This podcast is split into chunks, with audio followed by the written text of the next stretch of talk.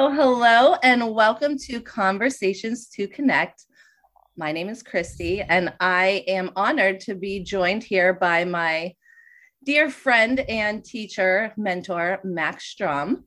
Max is a three times TEDx speaker, an author, and global breathwork teacher known for teaching breathing patterns for personal transformation worldwide. So welcome, Max. Hello, Christy. Good to be with you. Good to be with you too. So I'm happy to be speaking with one of my favorite people about undoubtedly one of my favorite topics, mm-hmm. boundaries. So um, I'd like to get started in talking about a little bit about what are boundaries and why do we need them. I um, I recently have been reading a book about boundaries and I gave one to my mother. Because as we know, we need the most boundaries with family members. And she looked at this book and said, well, who do I need boundaries with? And I said, everyone, read the book. That's very funny. So That's I know, Max, funny. You have a great workshop about boundaries. So I'd like to dive right in here with, okay. with you about what are these things called boundaries and why do we need them for my mother and others? I find the subject of boundaries uh, infinitely interesting and really crucial for our personal development. And what that means in a concrete way is how do we get along with other people? You know, are we having successful relationships or drama all the time? So um, I don't have a formal definition, but my definition of boundaries is, um, well, it goes something like this. At some point in our life as an adult, we have to decide how we want to behave with other people and how we want them to behave with us. A criteria, which we then use terms like appropriate behavior or inappropriate behavior, but that's really based on what we deem to be appropriate. Now, what I like to say is if, if you have trouble um, identifying what your um, boundaries are, just think about how you want people to treat you and write that down. And then that's probably how you should treat other people. So it's really an ethics conversation, but boundaries, I would say, are one side group of ethics. Uh, ethics is a larger conversation. So boundaries to me means um, that I don't allow people to abuse me. I don't allow people to abuse me, and I respond in a way that doesn't exacerbate it, mm. but maybe even diffuses the situation. Um, because if someone abuses me, whether it's verbally or in any other way, that doesn't give me the right to then become a bully. Also, if someone's a bully, that doesn't give me the right to be a bully back. That's not, that's not how you solve bully, bullying, mm-hmm. as they say in grammar school.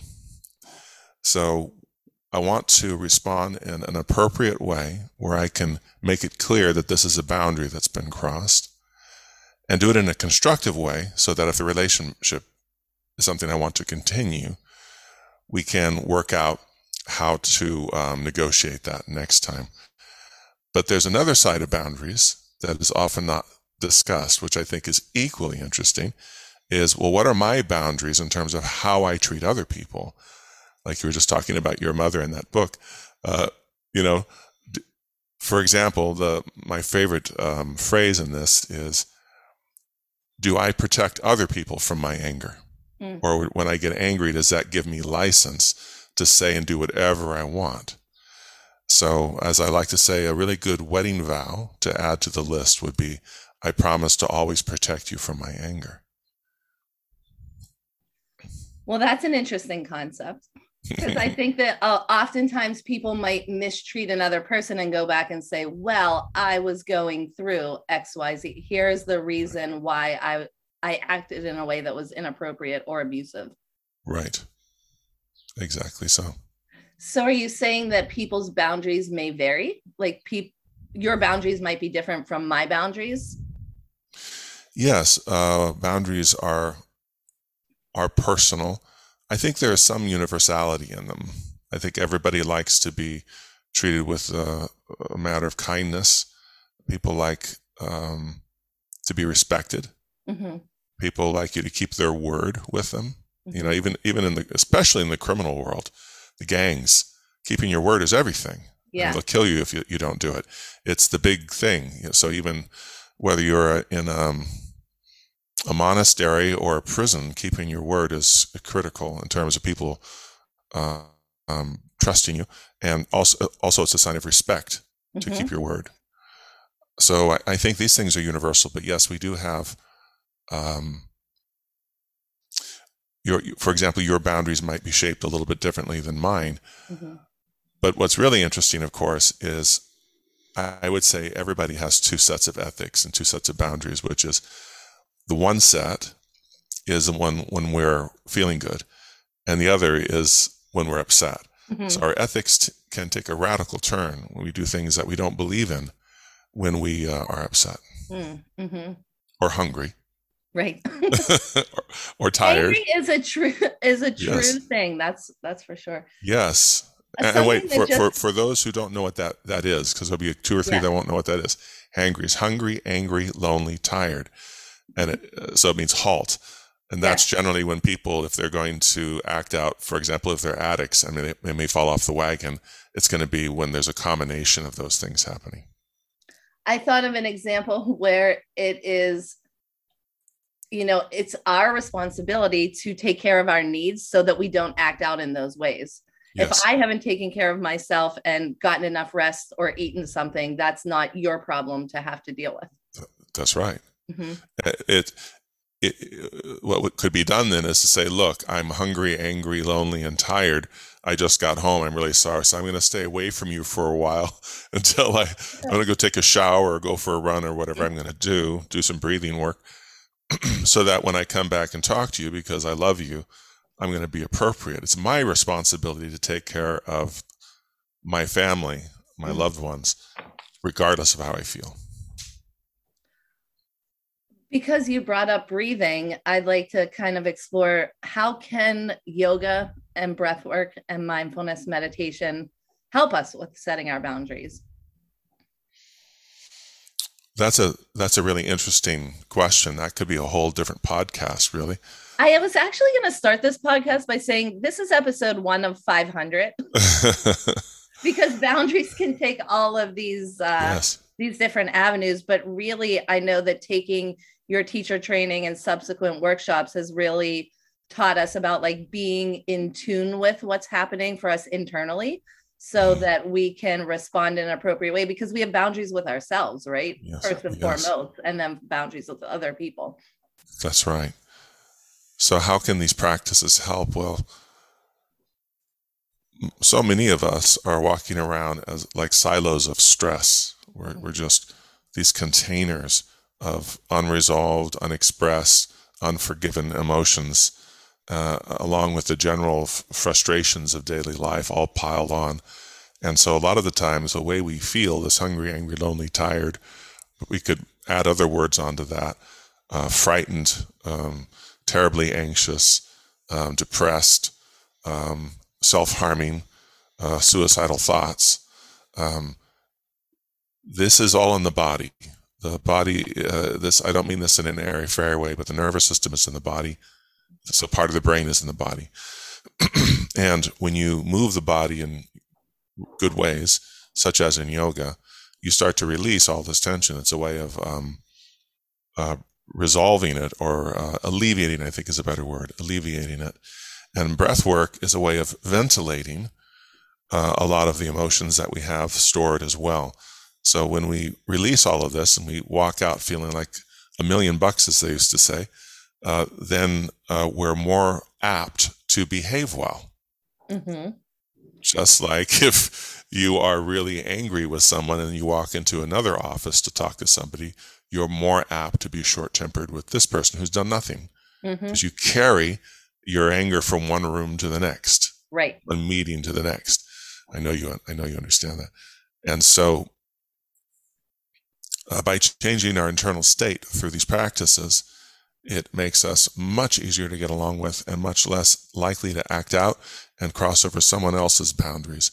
And the meditation aspect, the mindfulness meditation, basically is one of the tools we have to know ourselves, to know thyself, as the old saying goes, where we can start to observe the root causes of some of our um, and trained behavioral patterns that are not helpful. I'm a pretty visual person. I like to think of it like um, the Drano in the drain. We have this clog and we're literally clearing this yes. pathway so that we can be more, you know, aware. I love at the end of yoga classes or a good therapy session where people just look so relieved. And what other job do you have that people thank you so much after, because they're feeling so That's good right. in their own body. That's and right. Mm-hmm. That's right. People feel so good after yoga and breathing classes that they, even though they've already paid you for the class, will express how grateful they are. Like the, the money is not enough, you know, and you get a, that a lot. So that's how, that's why it's such a great job to do work like this. There, as you said, there aren't many jobs where people respond that way. As a therapist, I use so much like the example that you say about it really being medicine. Mm-hmm. You know, if we ha- if we had to prescribe something, like let's start there rather than yes. covering up emotions with some sort of, and some people do need medication to a certain degree, but to mm-hmm. really start with the basics. I think it's almost sometimes yes. too easy. It's too easy of a solution. Yes. It, a lot of times we skip the basics and ask for a, a solution to problems, mm-hmm. you know, like people who don't sleep well, who drink three triple lattes a day. Uh, you know, that's a lot of espresso they're consuming when they're saying, can you give me something to help me sleep? Mm-hmm. It's like, well, let's start with your ca- caffeine. Let's start there. Yeah. Other than that, I mean, other than leave my caffeine alone. Well, I love talking about boundaries also because I feel like our generation, I mean, I'm talking to my eleven-year-old niece about having rights to saying, you know, I don't feel comfortable in this situation, or I don't want to do this thing. I think that a lot of us were raised to be like, oh, just go hug your aunt, go give this person a kiss. Like, don't be rude, don't be selfish. And that it's really ingrained in us to take care of others' needs above our own so that we're not yes. selfish. That's right. Yeah. Yeah. Yeah. And so there are a lot of us who don't know how to create healthy boundaries where we, um, in essence, don't feel we have the right to, mm-hmm. to, to create boundaries, that everyone else's needs and everyone else's feelings are foremost. And then we take care of ourselves last. Uh, even in grieving, which I talk a lot about, uh, I work with people sometimes who, during a, a grief event, let's say it's a big family and one of the, let's say the patriarch dies and people are mourning and they're in bereavement. And the one daughter is looking after everybody, she, her sisters, her brothers, her mother, but no one's looking after her and she doesn't look after herself either. So which one in the family has the most anxiety? She does. Yeah. So it, it, it's true. And, uh, I think most people who come to a boundaries workshop are those who have problems creating pr- basically protection for themselves. Mm-hmm. But a lot of them, once they relax uh, with me if they're in my workshop, they will admit that sometimes that they will blow up because they haven't set a boundary a hundred times. In other words, about something that hurts their feelings has happened a hundred times, and mm-hmm. then they respond.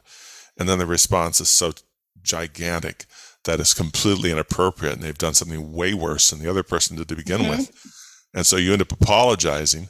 I say that all the time to people. Like, if you are talking with other people about how somebody else is treating you, if you are continuously taking something on, you're only building up resentment mm-hmm. to the point where it, what you said, it's, you're going to blow up rather than addressing yes. something specific directly yes. in the moment. People yes. get anxiety about that. Like, yes. I don't want to upset the other person. Yes. I'd re- it's better to just avoid it than to yes. deal with it. Mm-hmm. I think I, I agree. I think a lot of people, uh, me included, I used to be like this, is um, we feel like if we're going to get in an, a real argument, a real conflict, there's a high chance that the, the relationship will end, because that's the kind of re- background that you have. You don't feel like you can have a a real heated conversation and everything's going to be fine and you have right. lunch together. You think, if we fight, it's over, and I don't want it to be over, so I'll keep my mouth shut. Mm-hmm. That's that's when I like to remind myself that fear is never real, that our minds create this like grand scheme, all of these stories around something that might not even be a big deal to the other person. They might say, oh, okay. That's, yes. That's also the flip side of the coin. Where it yes, could they might just say, why didn't, why didn't you tell me this before? Right. Yes, exactly so. So um, as I said, a lot of people come to me, uh, I should say they come to these boundary workshops because they want to know how to protect themselves. And so much of it is really basic communication. And it, I think it's really useful for people, for all of us, for example, to make a list of emotions uh, and and identify which ones are hard for us to express. And um, I've even done this recently with um, having someone describe themselves, because I caught that this uh, lady I was working with, uh, she, there was a button that I, I identified. And so I asked her s- some questions. I said, are you smart? And she, and she was a little shy to admit it, but she said, yes, I'm smart. Are you, are you funny? Yes, I'm very funny. Uh, are you kind? Yes, I'm a kind person. Are you attractive? And she just started laughing and got completely uncomfortable, because that's her issue, is she constantly feels like she's not enough in society, that people won't like her if she's not a certain weight and things like that. Mm-hmm. And I just wanted to point out to her that you didn't respond like that for any of the other questions, just that one. So let's talk about that. Yeah. But uh, with the boundaries, it's the same. It's a, which issues, because it's not all issues. You know, for, for example, um, for Robert, maybe he can, he has great boundaries except sexually. He doesn't know how to communicate about that. And someone else has great boundaries except um, cleanliness. Or whatever it is. So we're not all the same in terms of uh, where our boundary issues are based, I think, a lot on the socialization of our families, by our families. Right. And that fear of conflict is such a huge one. Mm. I can, I can recall, and I'm embarrassed to say this was later in life that I was started to learn about what these boundaries are, but mm-hmm. we were actually in the second half of our training with you over in Utrecht.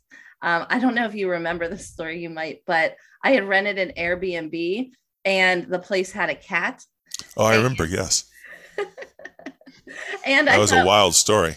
It is a wild story. And I'll try to keep it brief, but the premise is like we are, I rented this place and she had a cat, and I thought, well, this should be okay. I mean, clearly the person knows I'm going to be staying for an extended amount of time. The cat must be fine. And mm. I don't mind cats. And we were good for like three days until I, the cat started to miss its owner, and the each day got progressively worse, and I wasn't saying anything to the owner, and I was just sort of dealing with cleaning up after the cat. And then after that fourth day, the cat had peed, male cat, all through my whole luggage. And I came into the training so upset because I had to clean all my clothes, and, you know, cat pee is really gross. And I was speaking to another uh, friend of mine, and she said, well, that's not okay. And I was like, well, you know, the owner said she might deal with it later, and I'll just wait for her. And she said no. And she took my phone and started sending messages. And, and I thought, oh my gosh, this is going to be terrible. I'm not going to have a place to stay. I'm going to be homeless in another country. And what happened was the woman responded, oh my gosh, like she would have let it go had I just let it go. But as soon as this other person stepped in for my boundaries and said, this is not okay. This is what I expect. If you don't take care of this situation, I'm going to leave. And, and she didn't want that. And I thought, oh my goodness, like you can be nice and still have boundaries. you Very can, much and, so. And yeah. Yes. It's really a sign of taking care of yourself, about honoring what's good and right for you. That's exactly right. We need, as adults, to learn to communicate. We need, we need to say what we mean and mean what we say, and say it in a kind but firm way, mm-hmm. if, if it's a boundary issue, and um, and not play any guessing games with, with people anymore for the rest of our life. Yes. That would be a really Amen. Good start. Amen. Yeah, no more saying the opposite of what you really want, or making them guess, or not or not speaking to them until they figure out why you're upset. None of that. Just say, this is exactly what I feel. And it can take so few words, actually. In, uh, I find this in couples therapy a lot. Like, one person will sit there like, well, they should know. They've known me long enough. They should know how I'm feeling about this. Or when my body language is this, this means that. It's like, no, I mean, it's yeah, much different fair. for somebody to say, this is what you need, and I turn away from you, I don't care, or yeah. that they really don't know. Yes. Yeah. Or sometimes uh, your partner will understand that it's an issue, but won't know to the extent. And sometimes if you tell them why, yeah, you know, which often happens, we'll be shy about talking about the origin story about why this is a button for me. To say, you know, it's kind of a button for me um, if you're late. Uh, if that's all you say, mm-hmm. that's actually not great communication. If it's somebody that you're living with, especially. Yeah. But if you say, my mother used to get drunk and forget to pick me up, and I would sit place in places for hours. And so it's really a, kind of a button for me. They're going to hear that completely different than just, you don't like people being late. They're going to realize it was a trauma, yeah. and you just you were abused in this way, mm-hmm. and they're going to try harder not to do that. Yeah. I, well, you and I have talked about different areas of our life where we need boundaries. Can we talk a little bit about that? Because yes. we, we touched on, we have boundaries with ourselves. Like, hopefully we keep ourselves clean and well-fed. Um, yes, and then we clean, have boundaries, well-fed, and exercise, and clean up our house, and pay our bills. Those are all boundaries. Those are all um, things we have to assert to make sure they happen. Yes. And within like our relational boundaries, you were just talking about being honest with people about what our feelings are. Yeah. We have like these financial boundaries. We have time boundaries.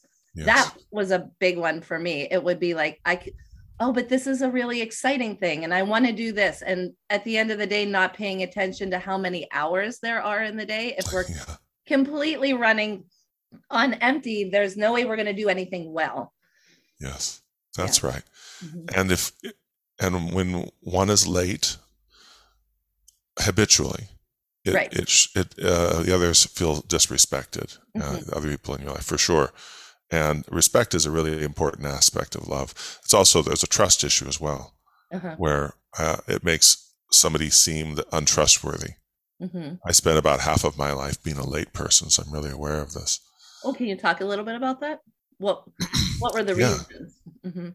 I, I um, well, similarly, well, I, I actually have a problem. I, w- I would say it's a, a mental problem with with time and dates. I've learned to compensate for it, you know, by looking at my calendar multiple times a day to remind myself of what I have to do two hours from now. Mm-hmm. I, I, I like I at some point during this day I forgot about this, but I set an alarm on my phone. And when it rings, like, oh yeah, and I and I have a half an hour before the meeting, but I do things like that to make up for the fact that I'm not very good with time and dates, mm-hmm. alarms, notes, things like that. Two alarm clocks if it's something really important to get up for, and that that's that's a boundary. That's taking care yeah. of my own issue, so I don't put it on, put it on others. I think that that's so important for people to hear, because people say, "I'm just that way." Yeah. No, we can change anything, really. Yeah, we can, we can, and and it, it is selfish because it, it's it's um, it is selfish.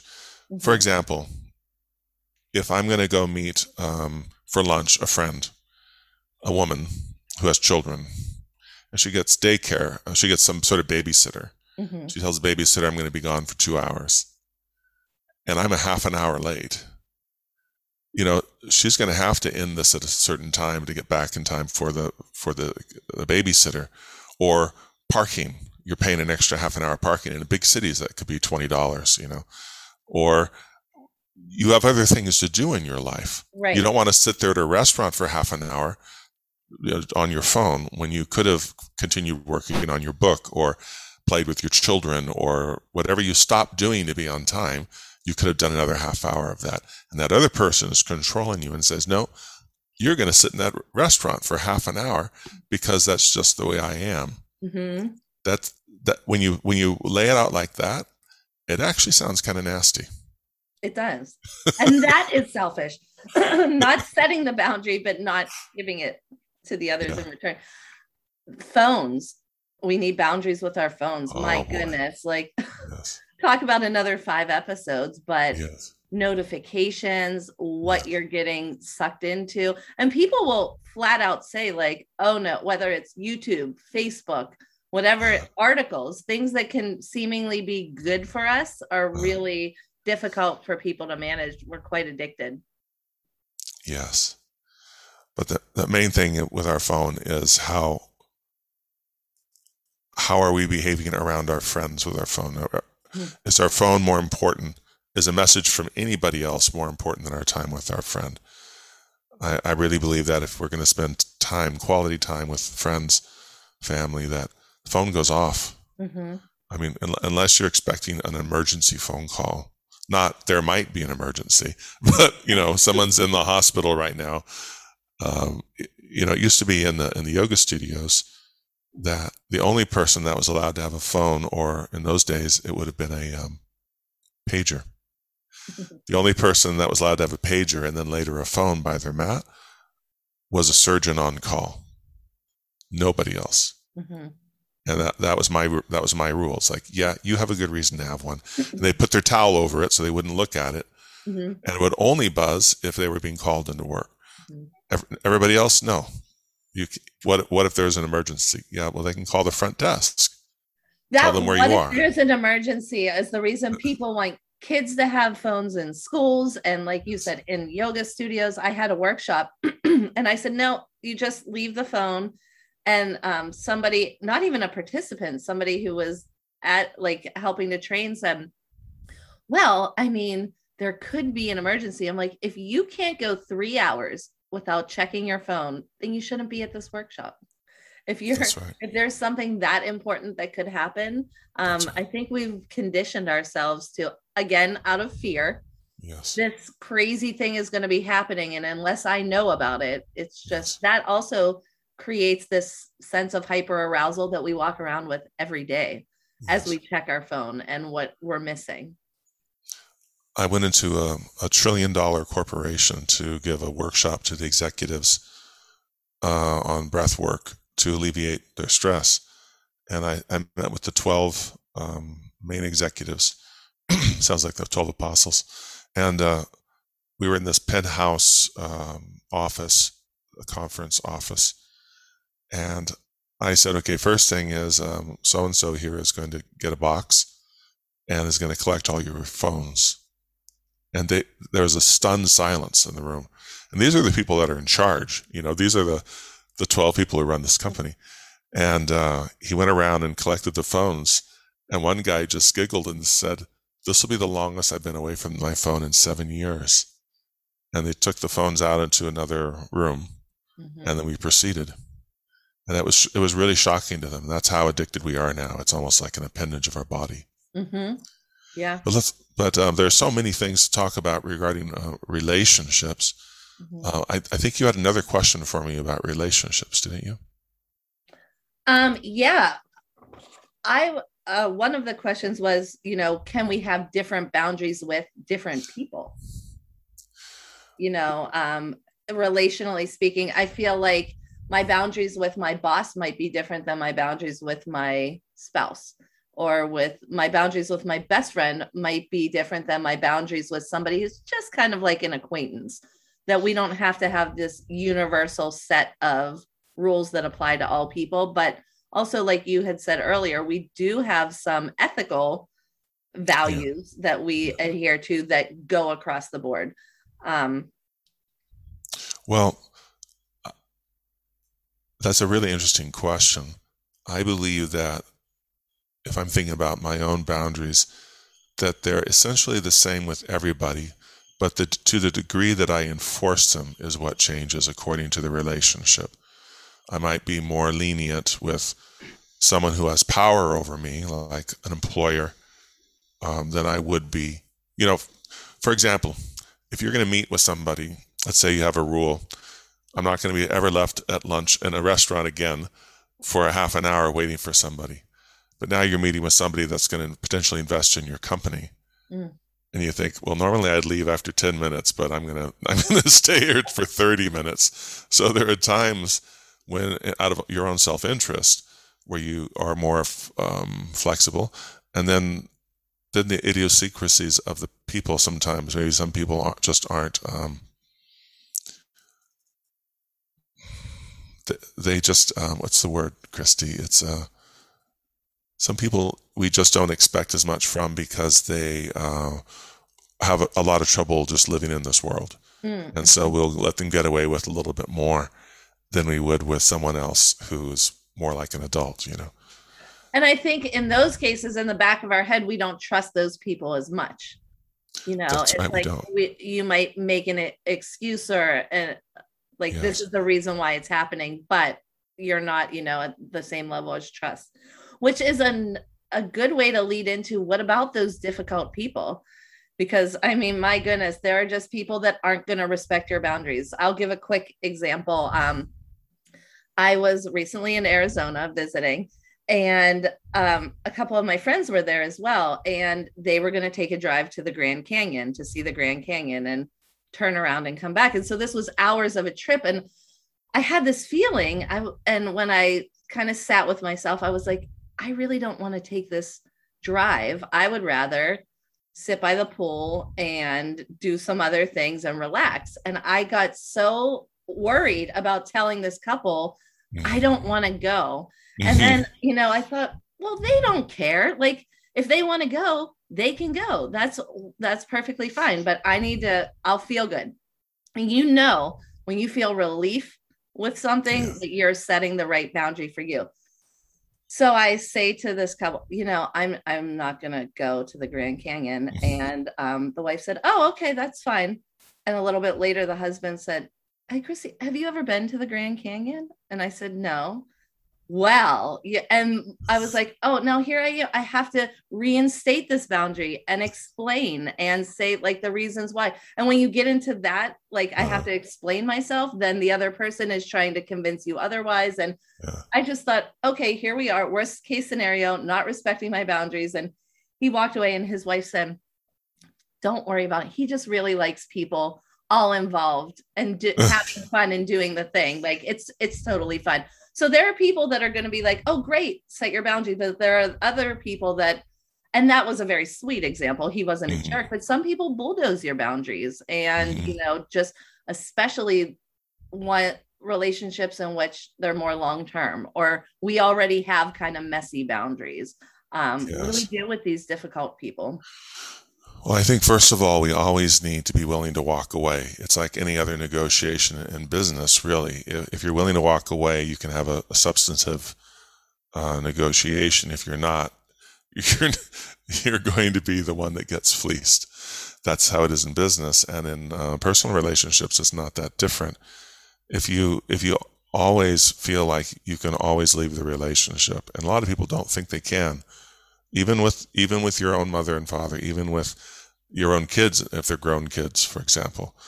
Uh, when I say leave, you don't have to leave forever. You can leave. Sometimes it just is a timeout. You know, it, it can. When the other person knows that you're willing to leave, it, it gives you more power.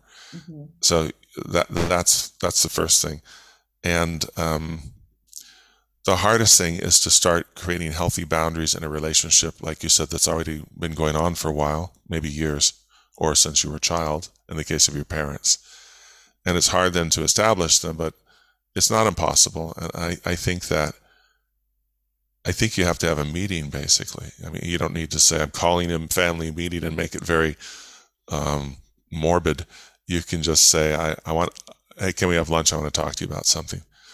Oh, don't worry. I'll explain when I'm there.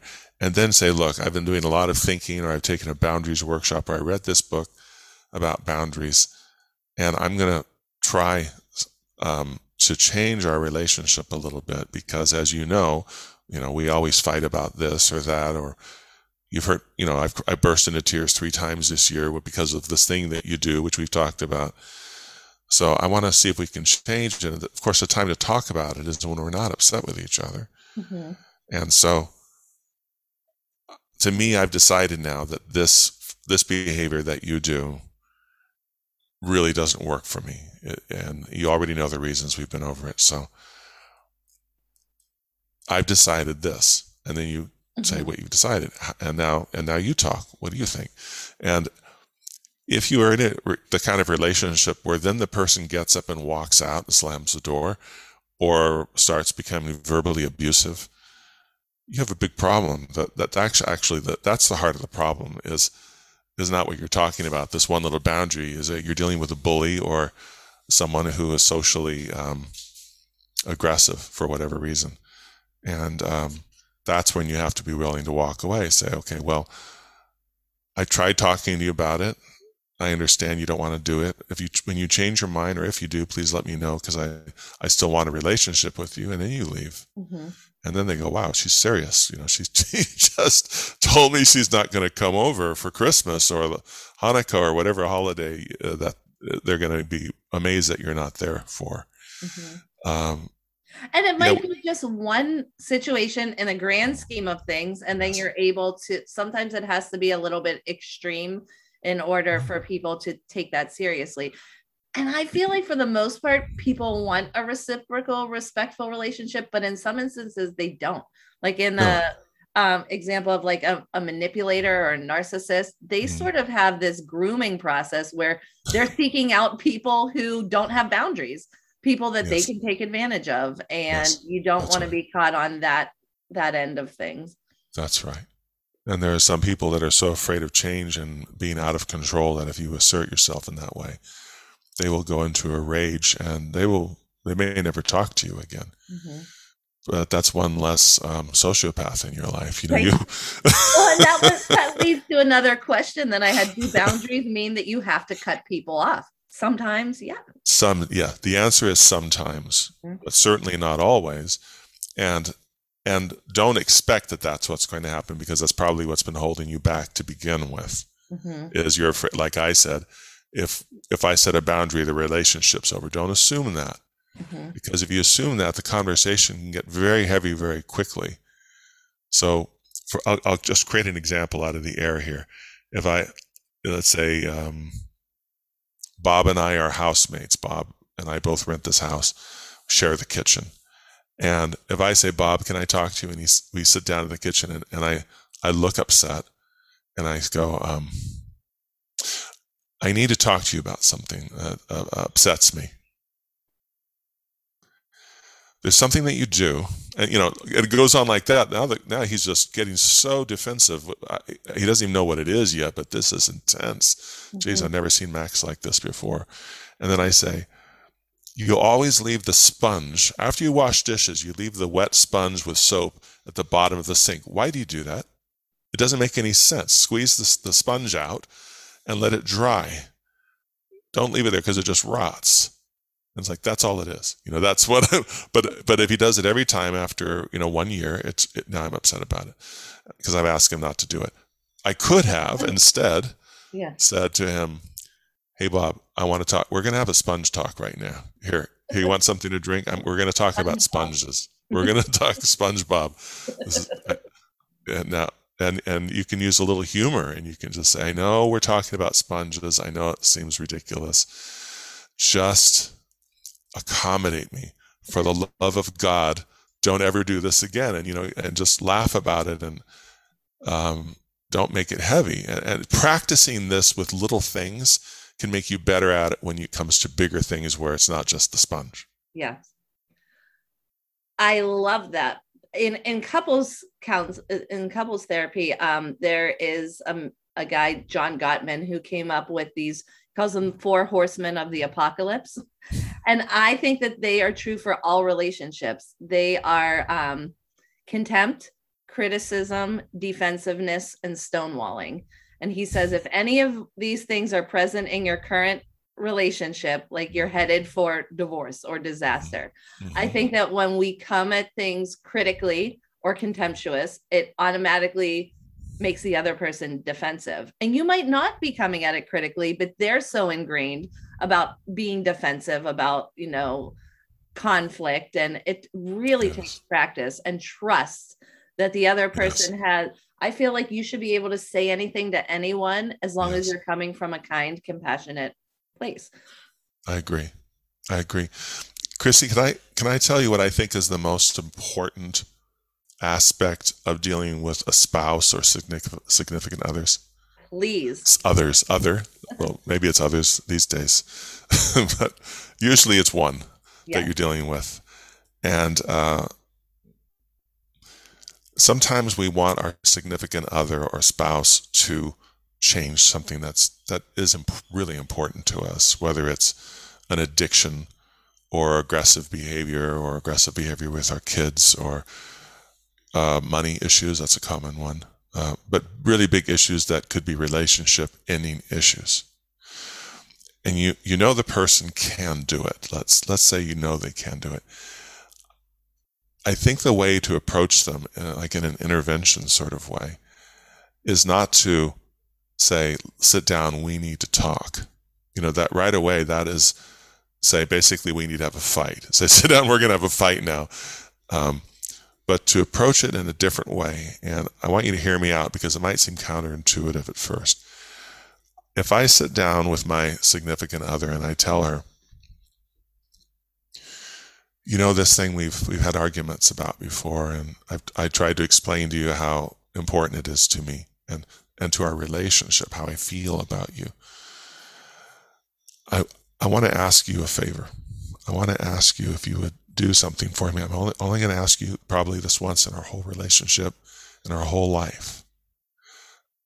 I'm not going to tell you to do this, but I want to ask you if, if you would do this, make this change for me as a gift to me, as an expression of love to me, because I will see it as the greatest expression of love that you have ever given me since I've met you.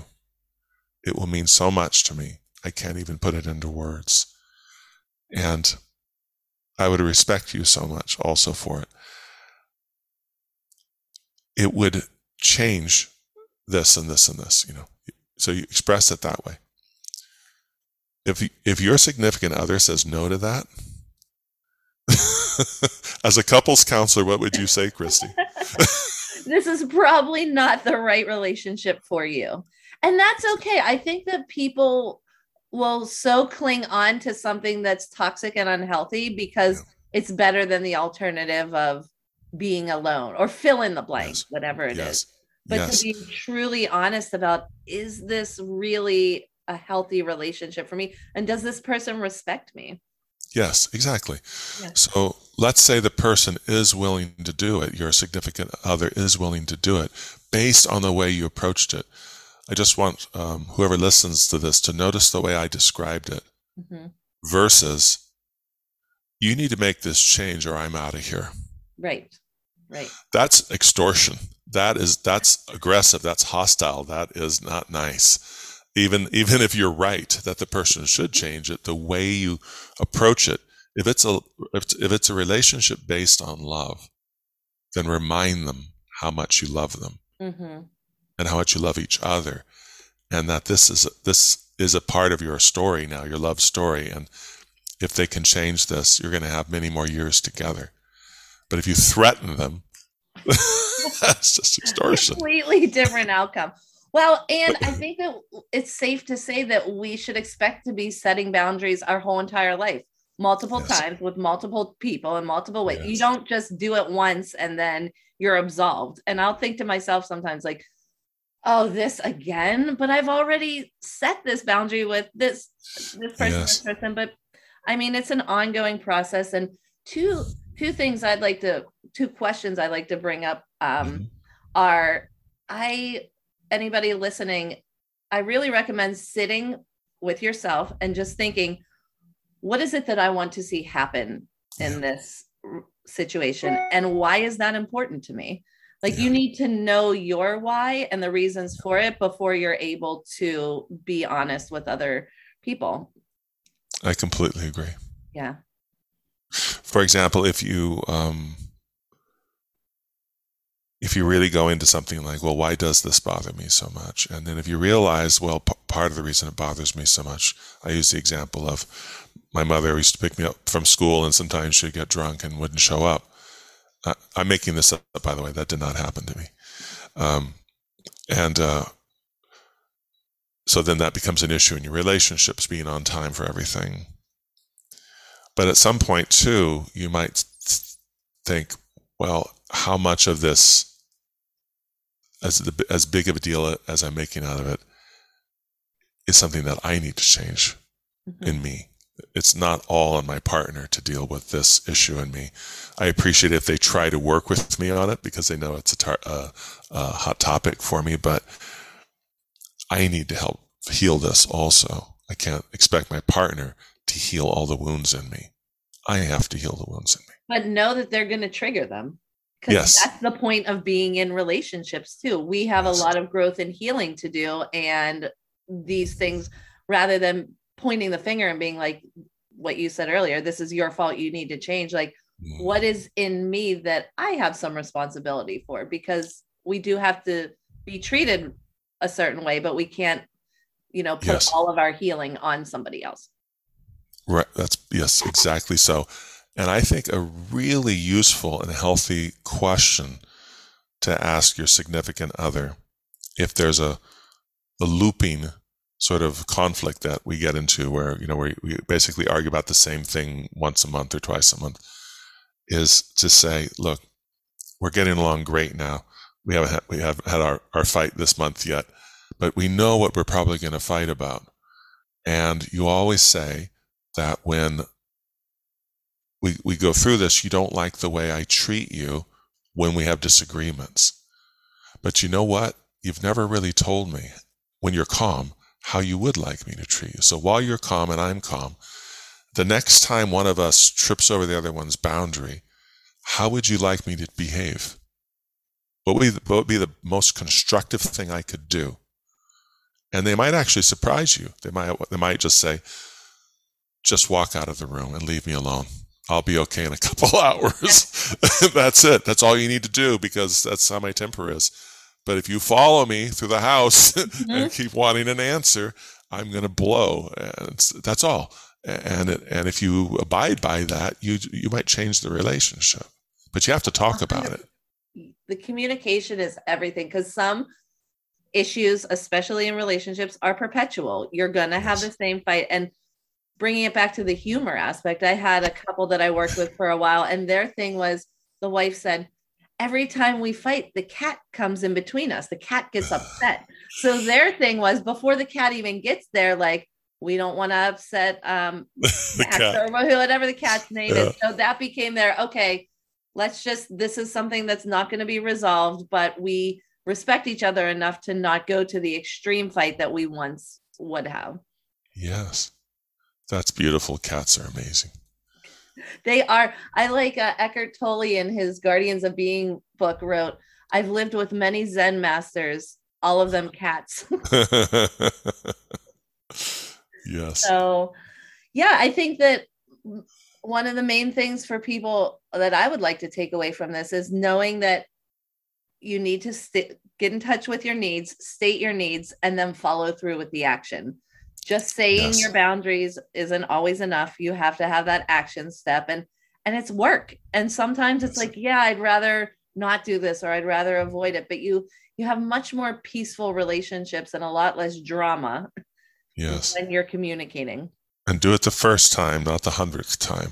So, so you don't get over angry and then blow up and then act inappropriately yourself the first time. Yes. Um, Max, before we go, can you talk a little bit about your boundaries workshop? Because you will be having some coming up that are, they're accessible via the internet. Now, since COVID, we've really had a lot more access to different workshops and things like that. And I wanted to have you on to talk about boundaries, because you have a, a little bit more of an intense workshop around that. Yes, it's a couple of hours long. And we we uh, include a Q and A part where people can bring up their individual questions, which are usually quite interesting, because uh, people have such different lives, and they'll bring up points of view that we may never have thought of, you know. Um, but yes, it's much more comprehensive than uh, this this great discussion, because we go more into, uh, for example, relationship with parents, like as a grown person, the relationship with your parents, or especially relationship if you live with them, like adult children living at home. It's a whole new thing. Like my sister's yes, a therapist, right. And she does family therapy, and she just puts her hands in her head and says, if I have one more thirty year old that's fighting with their parents about, you know, ha- needing to have their needs and their boundaries while they're living under the same roof, it's difficult. And, you know, what you said earlier, our parents, what did you say in our training? If you think that you're enlightened, um, go, go stay with your parents for two weeks. Yeah, exactly.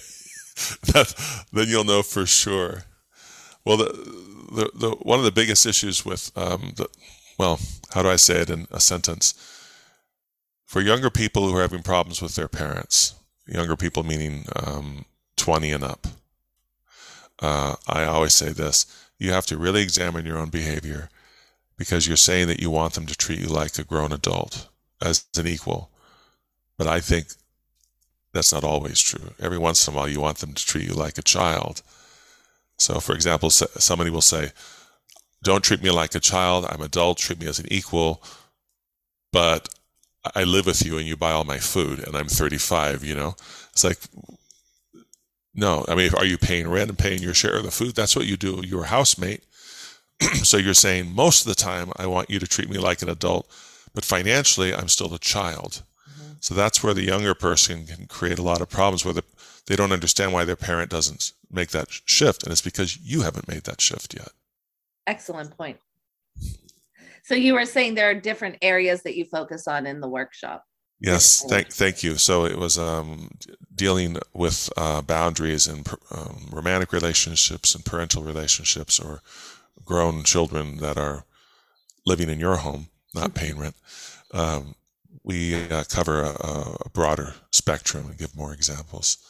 But I love the the topic of boundaries, and it's it's uh, always, people take a lot of notes in this workshop, and that's why I that's took how the I usually. And I had a couple of clients take it as well, and after in their therapy sessions, both were like, "He was speaking directly to me," you know. Yeah, that's how common our, our issues are. We're we're not so different. No, and they're universal. You know, these are, you know, ways of living and being, and I think that taking that the. If there's one word, it's just respect. Respect yourself, respect other people. Yes. And, really and humility. I would add another word, Christy. I would add humility, because I would say, you might be wrong. Don't be so self-righteous and self-assured that you're absolutely right. You've been wrong before. You might be wrong now. So a little humility and respect. Yes. Excellent point. An excellent discussion. I always enjoy having some time with you, and we'll, we'll have to do it again. Thank I'd love to. I always enjoy talking with you, Christy. Thank you. Thank you, Max. Thank you for listening to Conversations to Connect with Gretchen and Christy. If you like our show, want more information, and want to connect with us, go to our website at w w w dot conversations to connect dot com and follow us on Instagram. We hope this episode has given you some useful tips to create meaningful conversations in your life. If you feel like you would benefit from talking with a therapist, one resource is w w w dot psychology today dot com, or you can contact your insurance company. See you next time.